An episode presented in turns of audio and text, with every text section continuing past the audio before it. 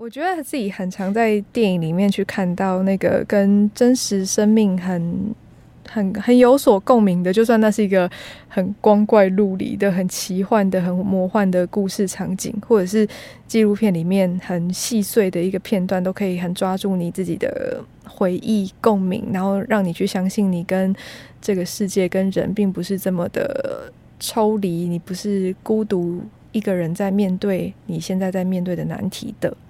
对，然后呃，当然不是要比惨这件事，但就是看到光是看到那个痛苦跟快乐是也世界上也是有人是这样子的，好像就有一点勇气可以带你去多面对一些事吧。对啊，所以其实电影带给你了很大的勇气。对，然后或者是在现实生活里面看到很多很很很魔幻或者是很诡异的事情，你有时候就是会觉得你陪伴一个。就是大哥大姐在经历他生命的时候，很像走走进一团迷雾，因为你在里面，你真的看得太近，然后你也就是变得很不清晰。可是当看电影的时候，你又有机会去抽取出那个很很真、很纯的情感，然后再去重新理解一个真实人的生命。这样。Hello，大家好，我是露露。你现在收听的是 Gilo Podcast。Gilo 来自记录的发音，打造专属于影迷与影像知识的文化社群。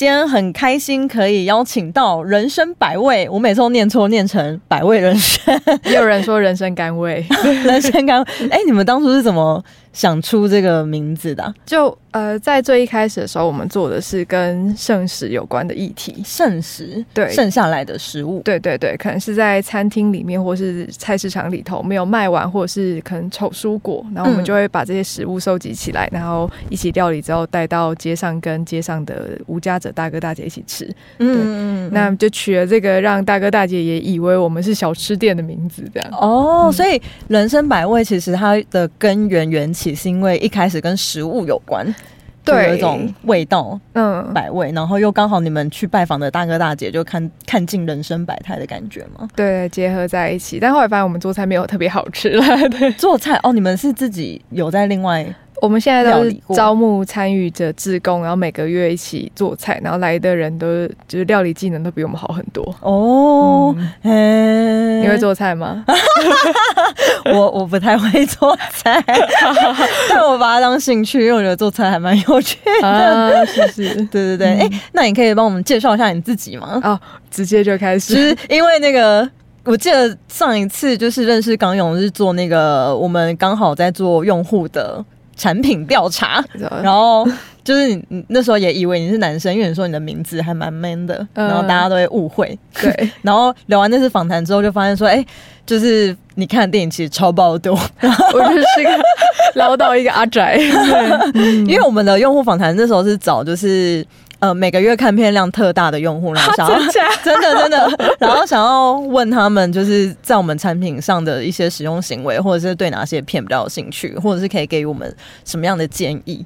所以 那时候听你聊完，就觉得天哪，你太厉害了吧！你说我是地楼认证的肥宅，就是对啊，就是你真的看超多，然后就觉得一定很有趣。是是是，对对对，好，嗨露露，哎，叫露露吗？对，嗨刚用。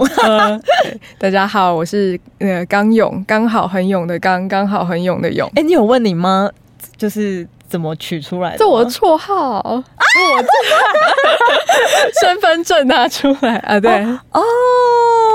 哦，这是艺名，对对对，哦，误会了，对，误会我妈没有，为什么？那你为什么要取这个当你的艺名啊？也没有什么特别理由，就觉得那个脸书上面要辨识那个什么辨识性别、辨识正确的名字，就好像有一段时间他会认证说这个不是，这如果是你的假名的话，你就不能使用。嗯，对，那我就呃，当时为了想要保护各自，或者是出于一个叛逆，我就取了刚勇，然后就通过了这样。对，就殊不知，一直到现在，刚勇已经变成是一个，就我已经很久没有听到人叫我的本名。本名，那你的本名现在到底叫什么？不能说好，不要说，不要说，就是你现在就是用艺名对外，我叫出来我就化为一一缕一缕白烟这样。给我哦，刚勇，但我觉得刚勇真的还蛮适合你的耶。哦，真的吗？就是对啊，给给我的感觉啦。呃，是第一个这样子讲的人，真的吗？哦，因为我有另外一个工作伙伴是一个呃生理男性，一个呃壮壮丁这样，所以每次两个我们两个一起走出去的时候，大家都以为他是刚勇这样。哦，那是因为旁边有人呢。但是应该是说，可能一开始听到你是刚勇，的确以为你是男性。但是我觉得认识你之后，也听你讲了一些事情，然后就觉得其实这个名字很帅，然后你给我的感觉也是一个很帅气的女生啊，真的，所以就觉得还蛮适合的。嗯，好害羞。那你你们当初是怎么想说一起弄了这个人生百味啊？哦，好，对啊，故事是什么？嗯。闲聊了很久之后，才开始 正经介绍我们在做的事啊。那呃，我所处的组织叫做人生百味，然后呃，不是百味人生，也不是人生甘味，反正就是这几个字会一直揽来揽去这样。那呃，百味是一个在做无家者，然后还有都市贫穷议题的团队。那从早期开始，我们做社会倡议，然后或是做跟街头，就是在台北车站跟蒙甲公园的交流互动活动起家，一直到这几年。开始，我们也呃陆续做了很多直接服务的案子，例如说，我们有一个空间叫重修就好，那它在呃台北车站旁边的一个二二八公园的空间，那它外表像是一个咖啡店，但其实里面是呃摆设了有关于呃洗衣洗澡的设备，让街上的大哥大姐他们可以来这边使用这样的友善设备，然后可以来这里休息，嗯，然后另外我们也做中短期的居住服务，然后也做呃外展，也就是外派。资源像是现在就很缺酒精、口罩这样的防疫物资，然后或是每天的便当也会有我们的社工去街头上面美合这些资源，然后提供给街上的大哥大姐。嗯嗯，那在这个过程当中有没有发生一些什么比较印象深刻的事情？因为我好像很久之前听讲过那个大姐东西被偷的故事，然后我就觉得嗯超难过的，可以跟大家分享一下。嗯，在街上其实蛮多，就是。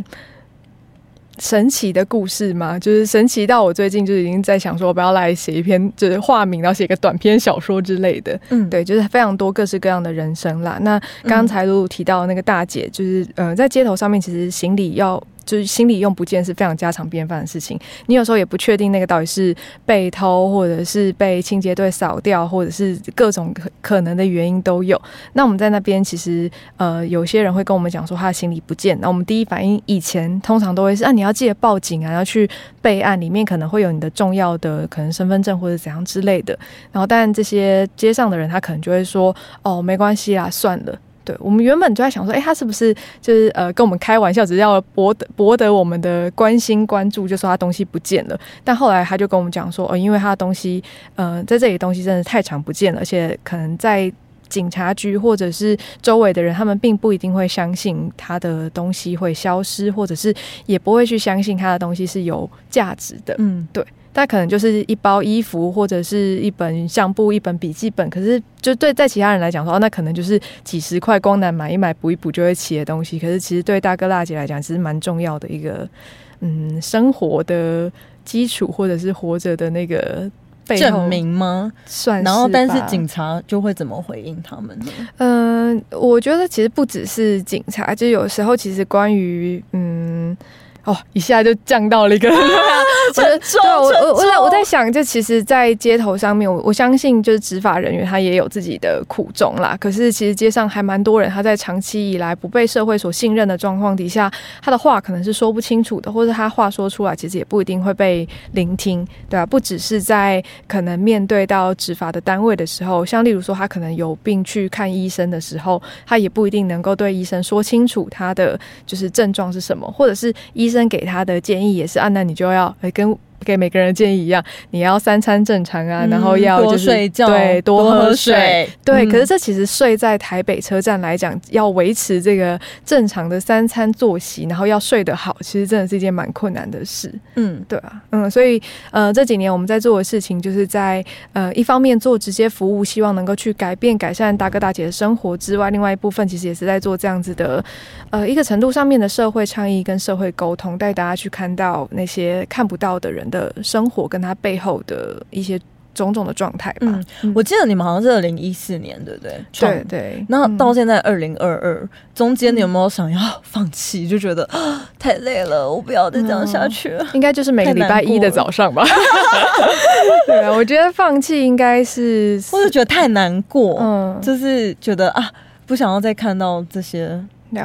会吗？或者是觉得太辛苦？有时候我会觉得，在我们这个这个领域，就是在做社会工作或者社会服务的过程里面，呃，坚呃放弃其实比坚持还要难。哎，为什么？就是就是你看到了，你陪伴一个人，可能过了像我们成立了呃七年要八年嘛，你会陪伴一个人的生活起起落落，或者是我们遭遇过一些人，他现在。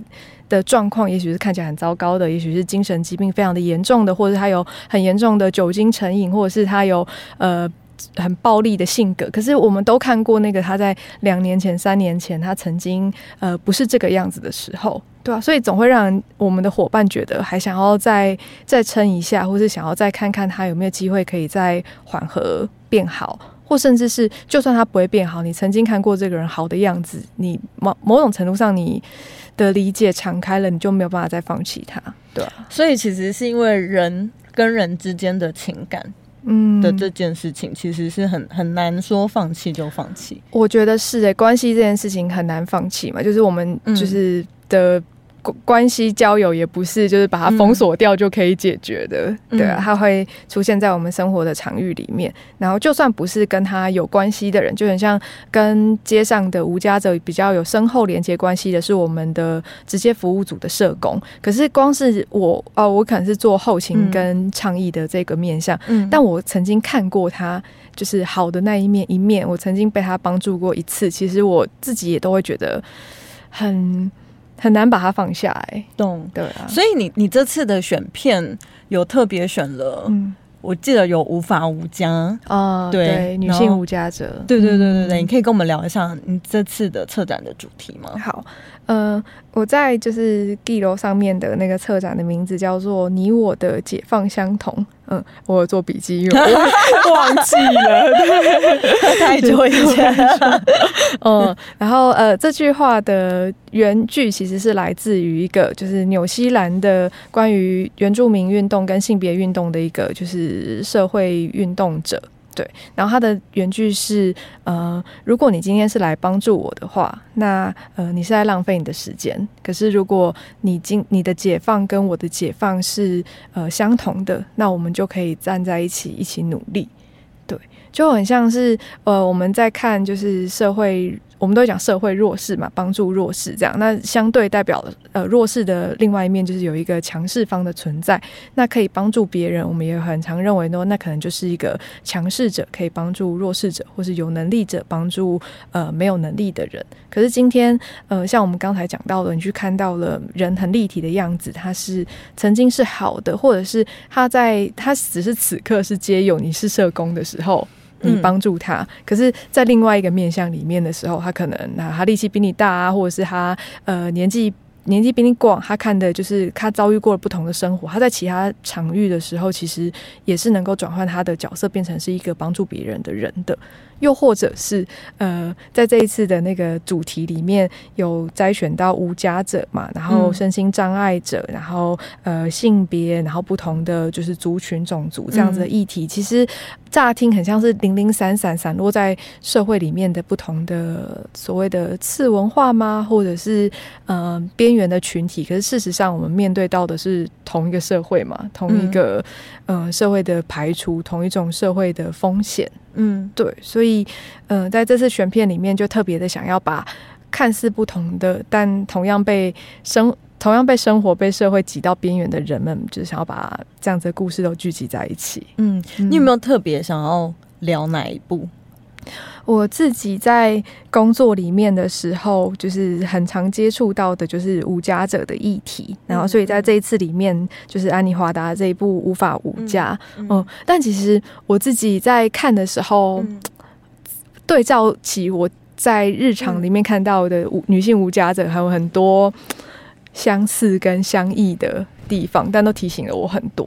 对，就是第一个是这个故事的主角，他其实在在这个电影里面的主角，他其实非常的年轻，然后他很具备了很多呃主动权。我要怎么选择？我要选择留在这边，然后跟谁交往？跟我要离开这里，我要去到下一段的旅程。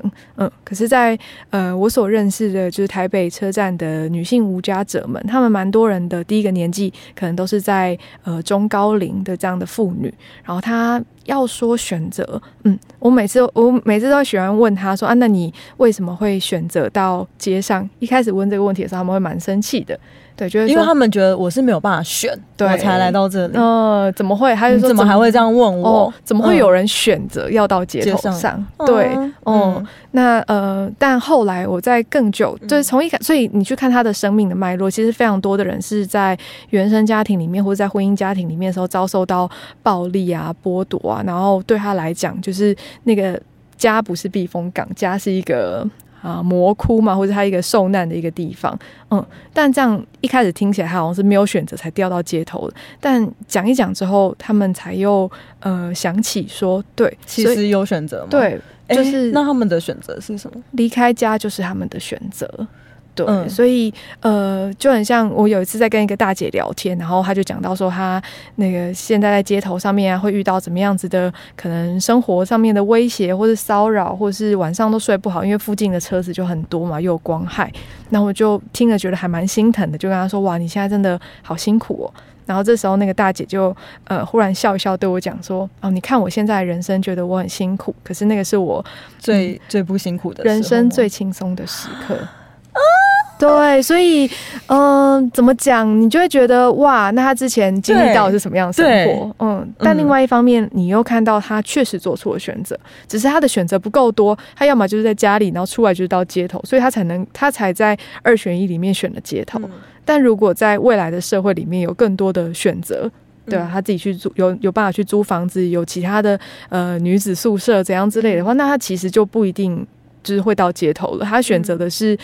逃离暴力，然后能够掌握自己的生命。对我突然想到，其实之前我也是看了那个 Netflix 的《少年法庭》啊，对，然后才知道说，我忘记哪一集，因为蛮久之前。然后其中有一集也是有讲到说，有很多青少年的犯罪，可能是偷东西，可能是性交易，就未成年。然后通常会因为未成年嘛，不一定就是会直接。嗯，就是他们可能会先放到一个关护对，然后但他们会想办法逃走，是，但是然后其中一个检察官还是警察，总之就是说他们逃走一定会再出来犯罪。嗯，然后那时候我还不懂为什么，但影片中就是说，因为他们选择逃走，其实他们为了要生存，就是他们必须也只能继续做性交易这件事情。嗯嗯，对，然后就会重复的在那个轮回里。对对，然后我。看那个时候才真的知道，说其实真的有很多人是没有办法选择的，就像你刚刚说的，很多人的家庭其实是回不去的这件事情。对啊，我觉得就是在看，例如说，呃，我们现在在讨论就是更生人的再犯率这件事情嘛，然后就是现在目前的话，我印象中是。四成多，其实已经在在这几年降下降蛮多的，然后但是还是会蛮多人去讲说啊，你看就是还是会有一半的人会再犯，所以就代表这些人是呃个性顽劣啊，或者是就是，但其实不是，是整个社会制度的问题。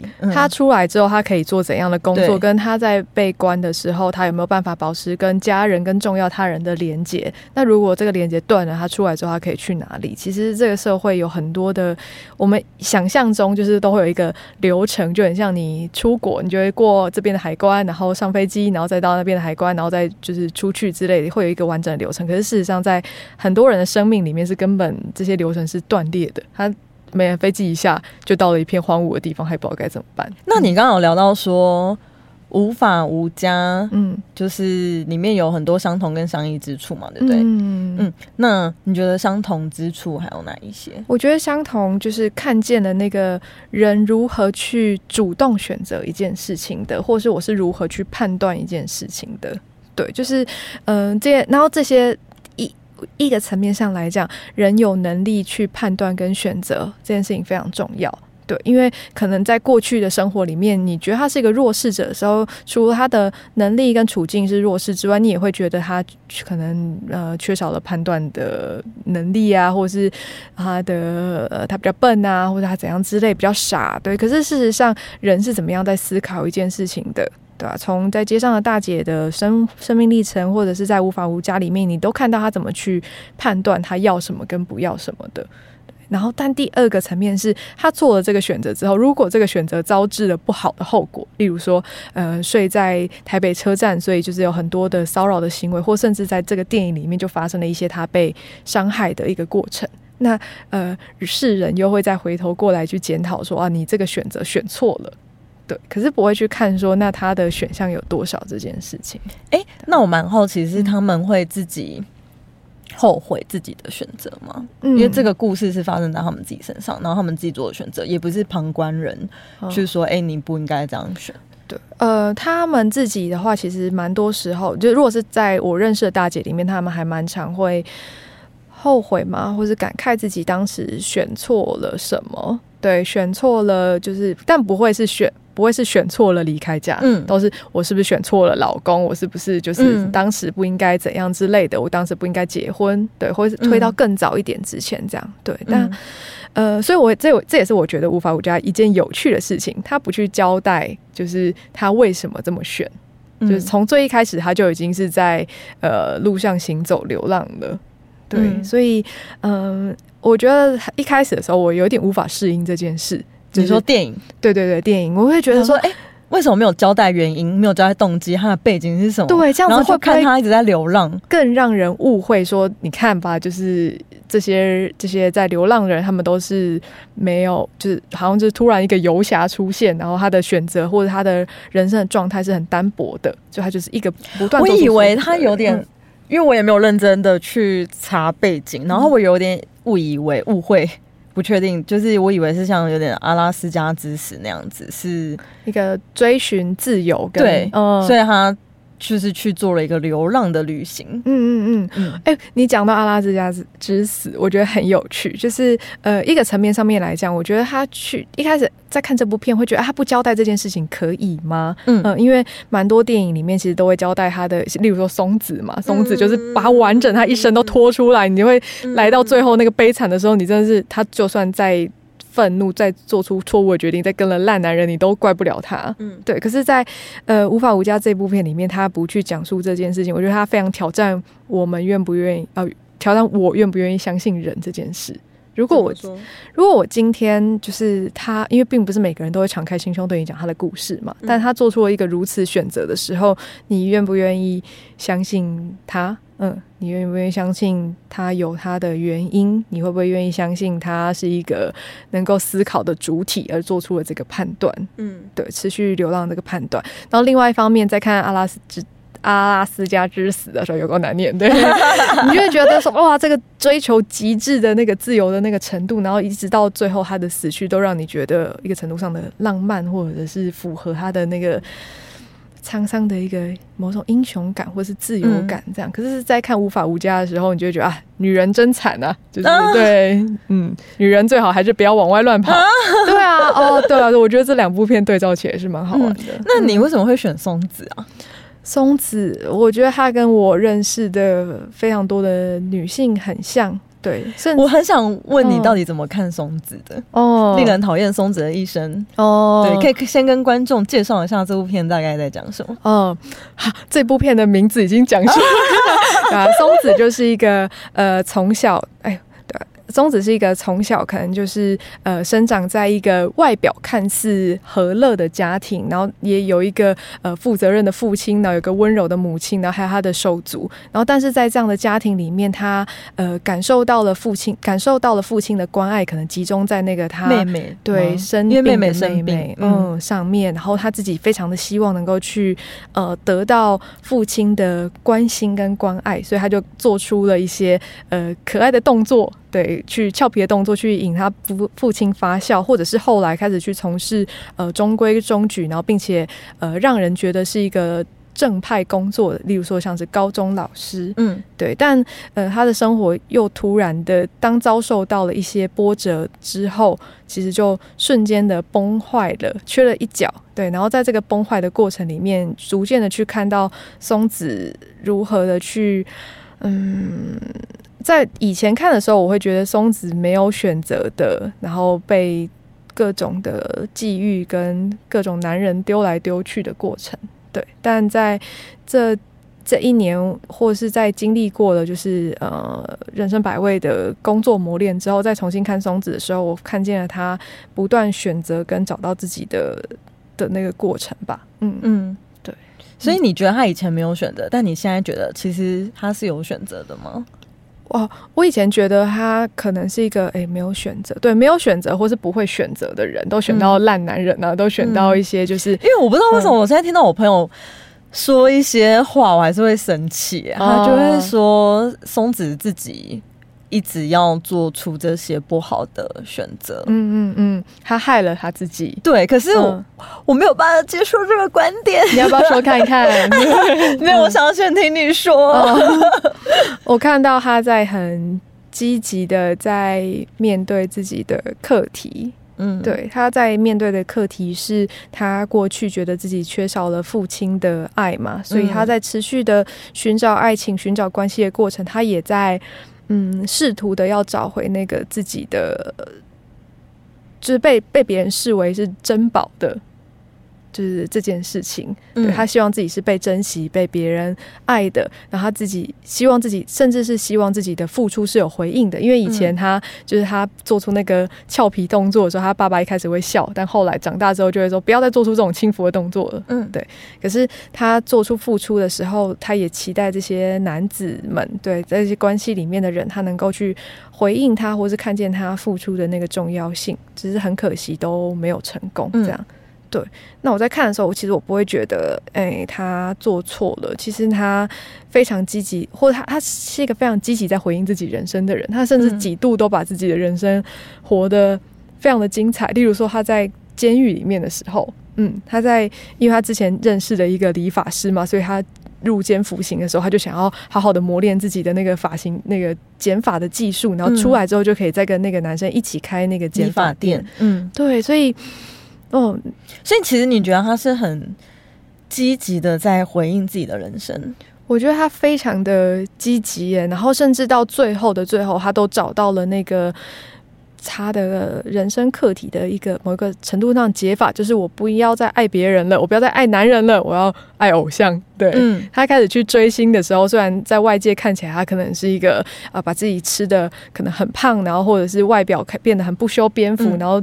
囤积了很多垃圾在家里，可是他快乐，对他的眼，他的那个全身都很暗嘛，可是他的眼神是很亮的，就在那个电影里面，嗯，然后直到下一次的可能就是觉得自己被偶像背叛之后又再掉下来，可是他在下一步里面就是他意识到我要就是为自己，就我还可以剪头发，我还记得那个技能，然后我要试着在做这个东西看看，因为那个东西会让我发光发亮，嗯，对，但只是。呃，他在最后发现了这个可能性生命的出口的时候，然后遭遇到了意外。嗯，对，所以你你会觉得那是一个不好的运气吗？就是他每一段都很认真，都很付出全力去面对自己的生命，去勇敢的爱一个人，只是刚好都遇到不好的人吗？好沉重，一个程度上面，嗯。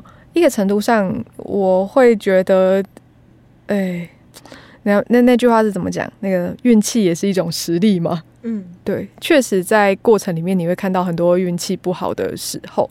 嗯，然后但另外一个方面有点像是你用了这个方式在找解答的时候，就是你在对你用这个方式在找解答的时候，你只会一直得到呃这种回应吧。对，有点像是他一直想要用付出的方式来看见自己的存在的意义，或是得到他人的喜爱跟珍珍惜。嗯，对。可是非常需要他人的，就是对。可是其实，哎，有点像是在不断丢出，然后，但他其实没有问对方，其实需不需要？对方其实不一定需要，或者是呃，他在。丢出那个付出的时候，同样的在很强力的想要索讨回来，就很像她跟其中一任的男友，就不断的问他说：“你爱不爱我？你爱不爱我？”嗯的时候，其实对我觉得在那个过程里面，其实会招致到这样的结果，一个程度上是可以想象的。就是松子她一直在寻求被爱的证明吗？这样就是很想要从他人的身上得到被爱的证明，借由爱来感受自己的存在。然后也像是，呃，想要因为得到小时候想要获得父亲的爱，所以长大后也是想要在不同的情人身上想要得到那个被爱的证明，这样。嗯，对，我觉得很有趣的另外一件事情是，他在爱人的时候，我们会说松子，我有以小时候我会觉得松子爱人爱到没有自己，嗯哦，但后来我觉得其实。一个面相看起来，说不定他在爱里面没有别人，他其实是在对着一面镜子，嗯，对，付出，然后希望这个呃，原像是镜子，我做了多少，然后它就会反射回来多少对于我自己。可是另外一个人，他并不是镜子，他跟松子是截然不同的另外一个完整的个体，对啊？所以，嗯，一个程度上面也还蛮值得去想一下，说这样子的付出，然后期待。就是期待跟索讨，最后会不会得到我们想要的啦？嗯嗯，因为有一派的说法，就是会说，其实松子也是自私的，看起来他好像是一直不断的付出嘛，就是他很可怜，然后一直付出，然后一直被遭受到伤害。嗯，但是有一派的说法是说，但其实他的这些付出其实也是自私的，因为。他只想要做他自己想要做的事情，然后想要得到回应。这样，嗯，无论松子是呃被认知为自私的，或是努力的，或是善良的，因为在里面有讲他善良，像圣母一般的，我都觉得呃无可。我相信大家的公式都是松子是积极的。嗯，对，就是你真的还蛮少会看到，就是在日常生活里面很少会看到这个么积极去回应自己生命跟积极的。对啊，积极的反抗的人们，对，所以我觉得也是我长大后看，反正三双啊，我觉得我还是会那么感动的原因，好像就是你说的这个积极耶，尤其是最后她的有任男友，就是她男友入狱，嗯，然后她还就是等了他很久，我忘记几年了，然后就是出狱那天在门口等他，结果那男友看到他就发疯，哎，他就打了他一拳，然后就逃走，然后我那里哭超惨，啊，就是。因为我觉得那个男生他他就是不相信这个世界上有人可以这样对他这么好哦，有一种不离不弃吗？对的这种感觉。然后最后，总之最后那个男的也是老了之后也是回到松子，嗯，就你说变胖之后嘛，想要再次找他。对哦，想到那个有人会对自己这样好，跟他或许不相信有人能够这样子爱。嗯，他里面在监狱里面有一段话，就是他看到圣经里面圣经吗？对，神爱世人的时候，他正就是突然警，就是意识到说啊，原来松子是这样的存在。嗯，对，哎，就是神爱世人这这这句话，我也在那个最近已经要下档的这个系列，我忘记是东京好妻吗？应该是重要。东京好妻里面也看到了这同样的一段话。嗯，就是呃，那个在拍摄的主角，她是一个从英国回到就是日本，然后跟家原生家庭一起生活的一个女子，然后她是一个乐团的，就是就是演唱者这样，然后就经历到了很多的文化冲击。那呃，他他的父母一直很希望他赶快结婚，对，所以那那部电影哦，在就是《地楼》里面，这部电影就是也是在探讨说，就是到底就是真的要结婚吗？或者是在外头已经看见了这么宽广世界的人们，他回来之后还要怎么去面对那个传统的生活？然后他他就问他妈妈说：“那你妈就是呃妈，你就是有想过说为什么要结婚这件事情？”因为他妈妈就是就说：“呃，我小时候也在我小时候在圣经里面看到了神爱世人，就是这这这几个字，每个字我都看不懂，但我不知道那个是什么意思，爱到底是什么？”嗯哦，忽然觉得很有趣，就是。大家就是在意识爱这件事情的时候，去感受到自己到底是什么，跟想要什么的。那回到我想要对照大哥大姐们的生活，会跟你聊到爱到底是什么的这件事情吗？在你过去的印象里，嗯，就是他们现在在街上，但他们曾经会，就是他们会觉得自己其实不值得被爱的吗？为什么自己会遇到这些事情？呃，一个是，一个是比较常看到的是，他们去把他们自己的爱转化成了很多很多东西，例如说责任。我有听过，嗯，就是有些家庭可能就是爸爸，通常爸爸的责任就是好像就是赚钱养家，就是尽到责任就代表爱。可是有的时候小孩或者是另一半不一定。因为这样就感受到爱吗？啊，完全是这样子哎，就是，嗯啊，我忽然想到那个前前几天我才很累个看了那个《妈的多重宇宙》，然后他就是里面有一段话，不就是无论在哪一个宇宙里面，我都想要跟你在一起这样。嗯，然后就是我看到有一个影评就讲，他最后还是说不出他爱他的女儿跟爱他的丈夫这件事。对，我就觉得对，就是街上的其实还蛮。用很优微的方式在传递自己的关心，或者传递自己的就是所谓的爱吗？他用那个责任，就是呃，我要每个月寄，就是我已经睡在台北车站，那我要每个月寄生活费回我的原生家庭，或者是我一领到钱，我就是呃要买饮料请社工喝，但他其实欠我们钱还没有还，那他就应该先先请我们喝饮料，这样就是对他来讲，就是那个大方的请客跟呃有责任的提供生活费，那就是一个所谓的爱。对啊，但在原生家庭或在社工的心里面也不一定是这样。社工可能觉得就是，哎，你与其先还钱，对，先还钱再说，或者是你先储蓄，我们也不求你还钱，你把它存起来，就是对你的人生会是一件比较好的事情。嗯，对。那但对他来讲，可能就不是这样子的。嗯，那对于那些原生家庭想要得到的爱是什么呢？就是他可能每天被打、被家暴，但是对方觉得他有养他，有给他一个家，有给他。生活费有买饭回去给他吃，但还是可以打他这样。那对那些想要离开的人，他们想要的爱是什么？离开的人想要的爱是什么？我觉得，呃，蛮多哥姐，因为他们现在的在街上普遍的年纪其实都偏中高龄啦，四十几到呃七十之间这样，所以在他们的那个年代生长的过程里面，其实真少很少讲爱这件事。对，所以。他们的爱是什么？很难探知，但呃，哦，我觉得相较于爱，有一个东西比较有机会驱动他们的是自由。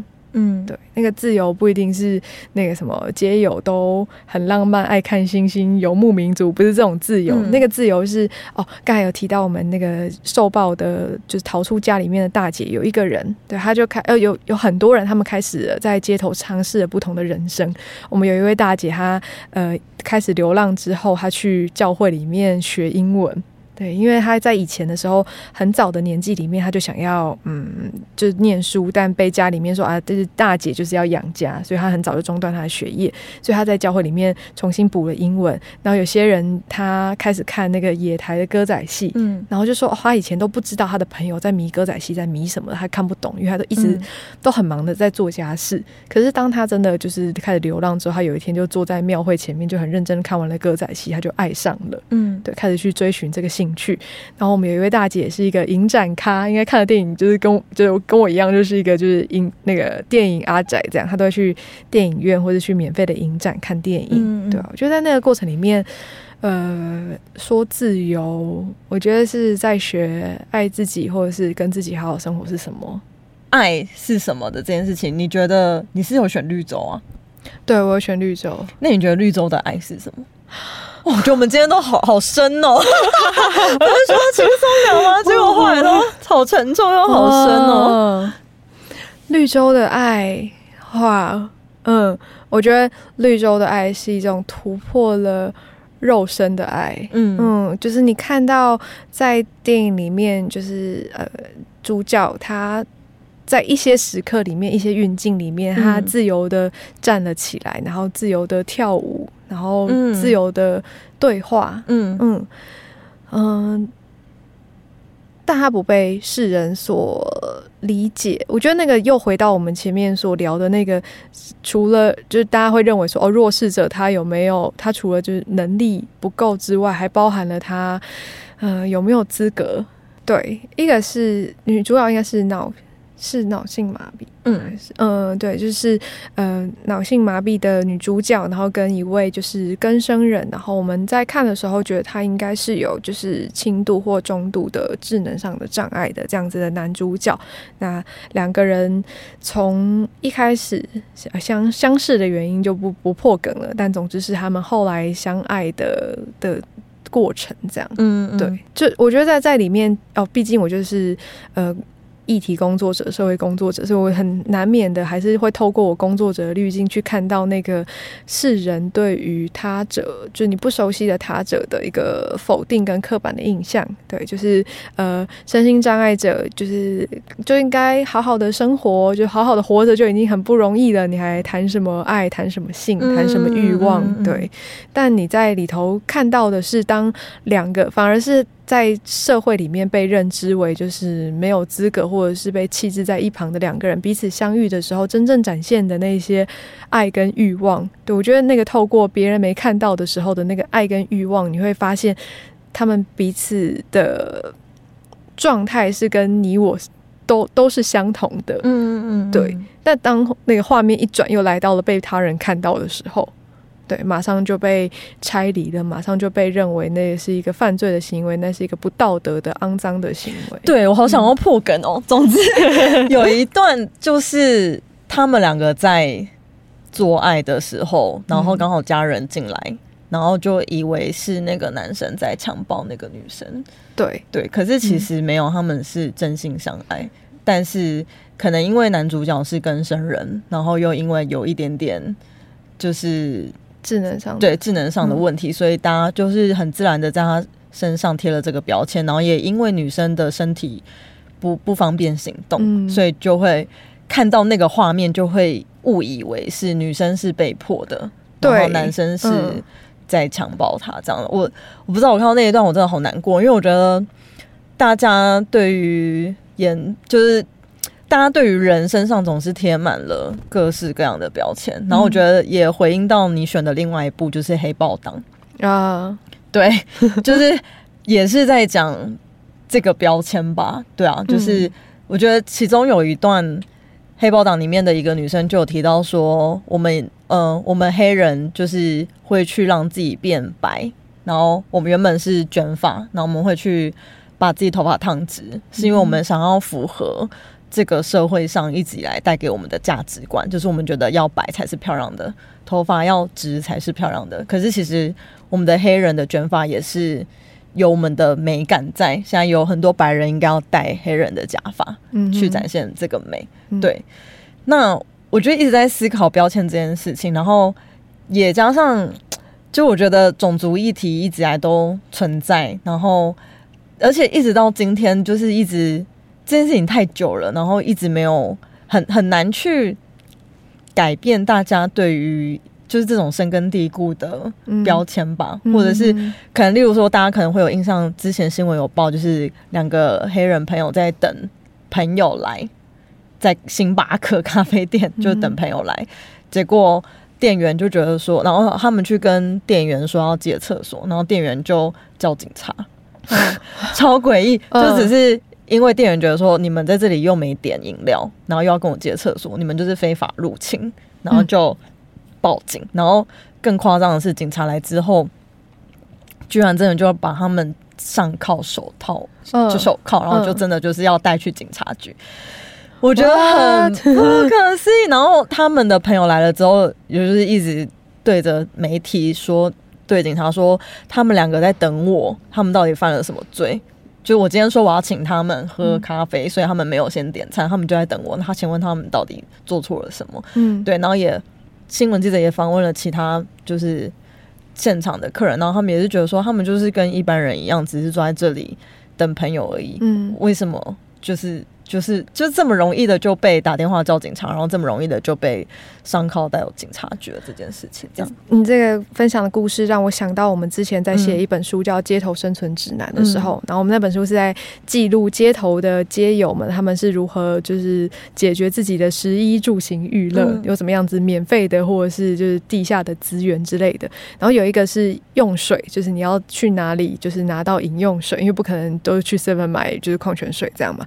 然后。在在第一开始想象的时候，我就觉得水应该是一个还蛮容易取得的吧。印象中之前在那个推广环保。杯的时候还会有人做一个饮水地图，就是哪里有图书馆，然后哪里有学校，你可以进去里面装水。所以我理理所当然就觉得，哦，那他们应该也是去学校装水吧？就是直接走进校门口，然后在因为不是有很多人会去晚上的时候在学校里面操场跑步或者怎样之类的。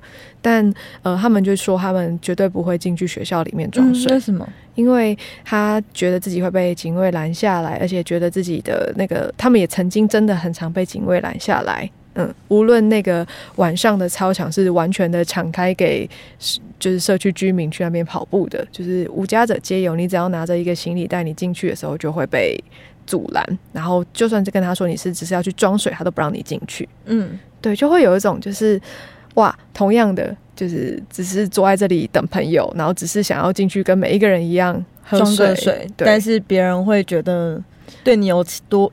就是其他的想象，对对对，你是不是想要做些什么事情？你是不是要在里面就是睡觉，是在里面装炸弹或怎样之类的这种？嗯嗯，就呃，我觉得这几年我们在讲标签，就会说撕下标签，可是把那个所谓的社会标签撕下来之后，其实一个人是蛮赤裸的，就是你也不知道怎么，呃，因为标签这件事情，一个程度上面，嗯，用中性解读的话，它其实也是帮助我们的大脑快速的去。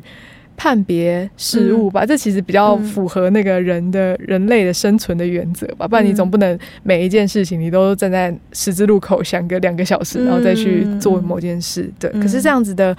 快速认认知，然后对于一个群体的不认识的误判，其实不断不断的发生在我们的生活跟社会里面。嗯嗯，也许是时候我们可以来学习的事情，就是知道我们也都有既定的认知，然后也都知道这个既定认知不是不能被打破的。嗯，对。也许回到主题，就是多看几部电影吧。所以我觉得的确很困难的，就是说标签这件事情是我们。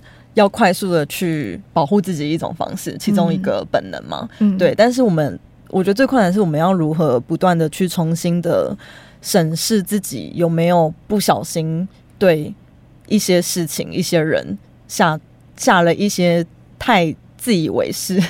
我觉得，对，就是尤其是我觉得，我觉得像这种像你的片单，其实有很多，其实就是在于一些太深根蒂固的一些。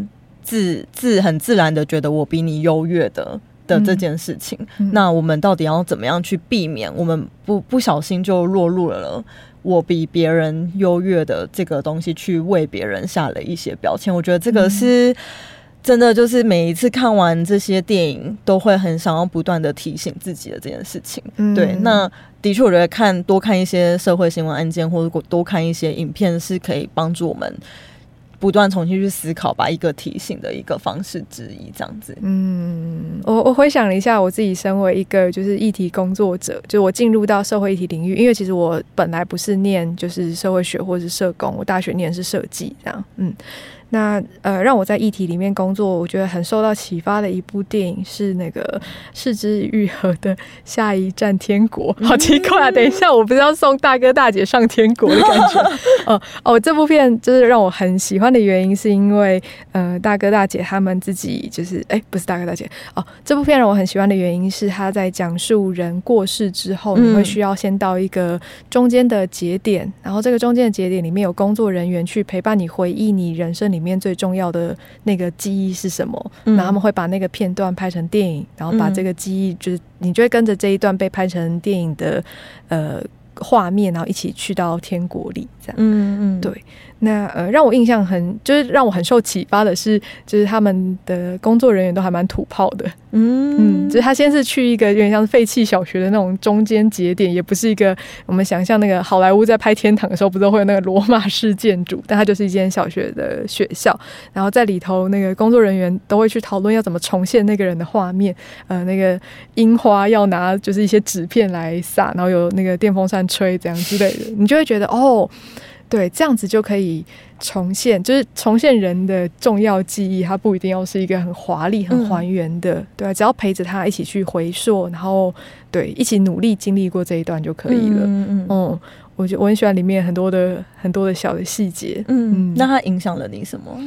就会有一种原来，嗯。有机会这样用，就算是很土炮或是很很怂的方式，还是有办法陪人去好好回忆一段往事，然后再陪着他往前走的。嗯，所以我们其实也都会做做一些很土炮的陪街上无家者大哥大姐的事，就很像有一个大姐就会一直喊说，以前她就会很常喊说自己快要死了，然后我想说你就是也没有生什么病，然后身体就是每次陪你去检查都健康的要命，就是想要死什么，然后她就说哦，因为我的那个白头发已经越来越多，我觉得就是就是觉得自己气数快尽，营养素都快要消失掉了，然后后来我们陪他做的事情就是我每年陪他去染一次头发。对，然后但他又不想要，就是自己染，他觉得让别人破费很丢脸。我觉得说哦，没有啦，因为我也要染啊，然后我有短头发嘛，所以就是一个人的染剂用不完，所以我就跟他一起染这样。嗯，所以我们就是之前有一段时间，就是每年都会跟他一起染头发，嗯，就是这么怂的方式也可以让他开心起来，就是懂，还蛮值得可以试看看的。那你觉得你看了这么多电影，是你自己觉得为什么人需要看这么多电影，看这么多纪录片？哦，这个问题就是前阵子我朋友有问我，哎，他就是说你会嫌你的，就是嫌我们就是社会工作还不够苦吗？对，但呃，我觉得自己很常在电影里面去看到那个跟真实生命很。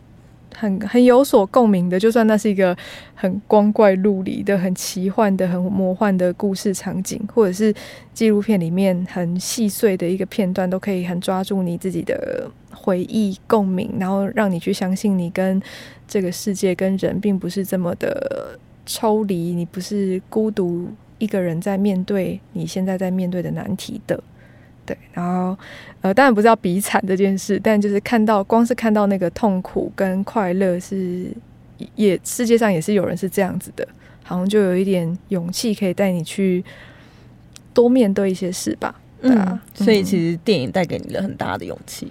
对，然后或者是在现实生活里面看到很多很很很魔幻或者是很诡异的事情，你有时候就是会觉得你陪伴一个。就是大哥大姐在经历他生命的时候，很像走走进一团迷雾，因为你在里面，你真的看得太近，然后你也就是变得很不清晰。可是当看电影的时候，你又有机会去抽取出那个很很真、很纯的情感，然后再去重新理解一个真实人的生命。这样，嗯，那你接下来有什么计划吗？嗯。呃，刚才就讲一直讲到，就是呃，陪伴人去回忆他的过往，或者重新看待他的生命。就是我们每年在十月底的时候也会做一次这样子的事情。然后那个大型的计划叫做“贫穷人的台北”。嗯，对我觉我自己还蛮喜欢这个主词是放在贫穷人的，就是呃，无论是多落魄的，或者是现在生活多拮据的人，他都。在这里努力的生活，所以他也有资格说他拥有一块台北。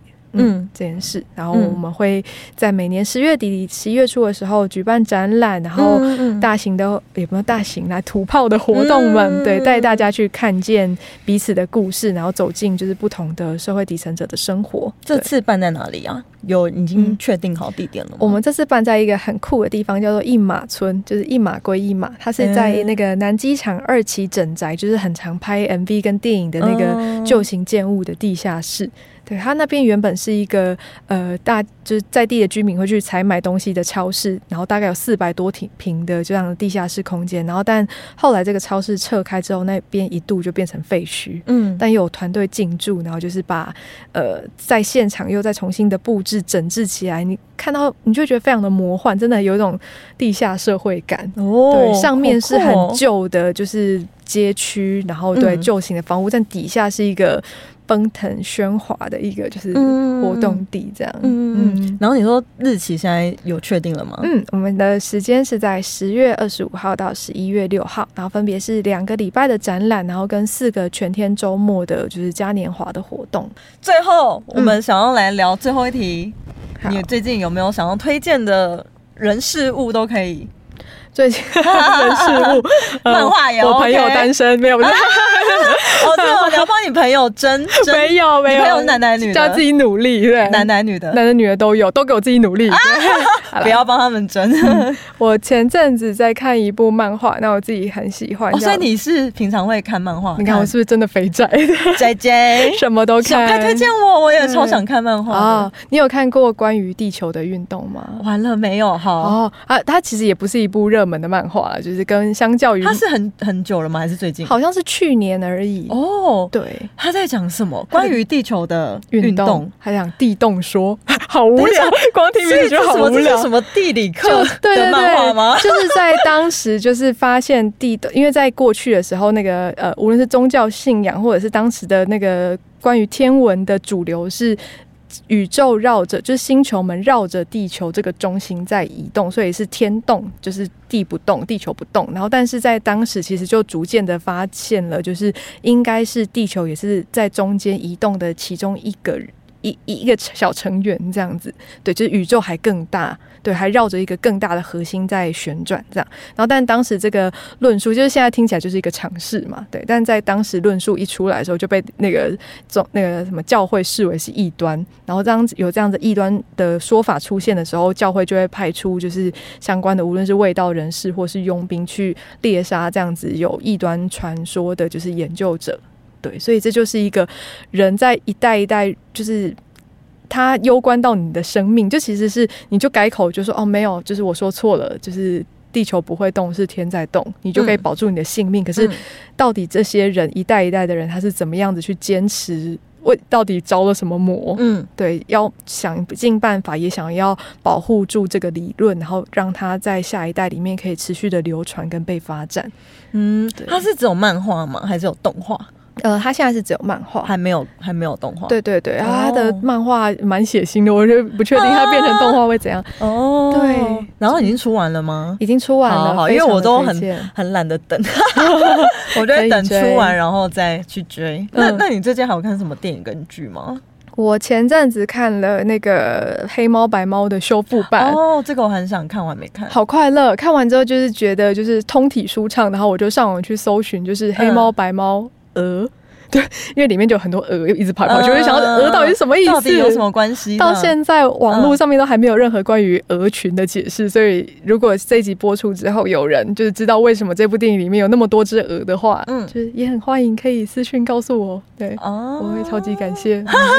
好，太好了，太感谢今天刚用不知道本名，但是知道他的艺名叫 朱刚勇，来到我们的 podcast，然后听他讲了非常多他的策展跟电影，然后很。希望之后还有机会可以再邀你上来聊一聊。然后大家记得十月底有一场讲座跟活动。走贫穷人的台北请大家就是望大家虔诚了。好谢谢拜拜。谢谢。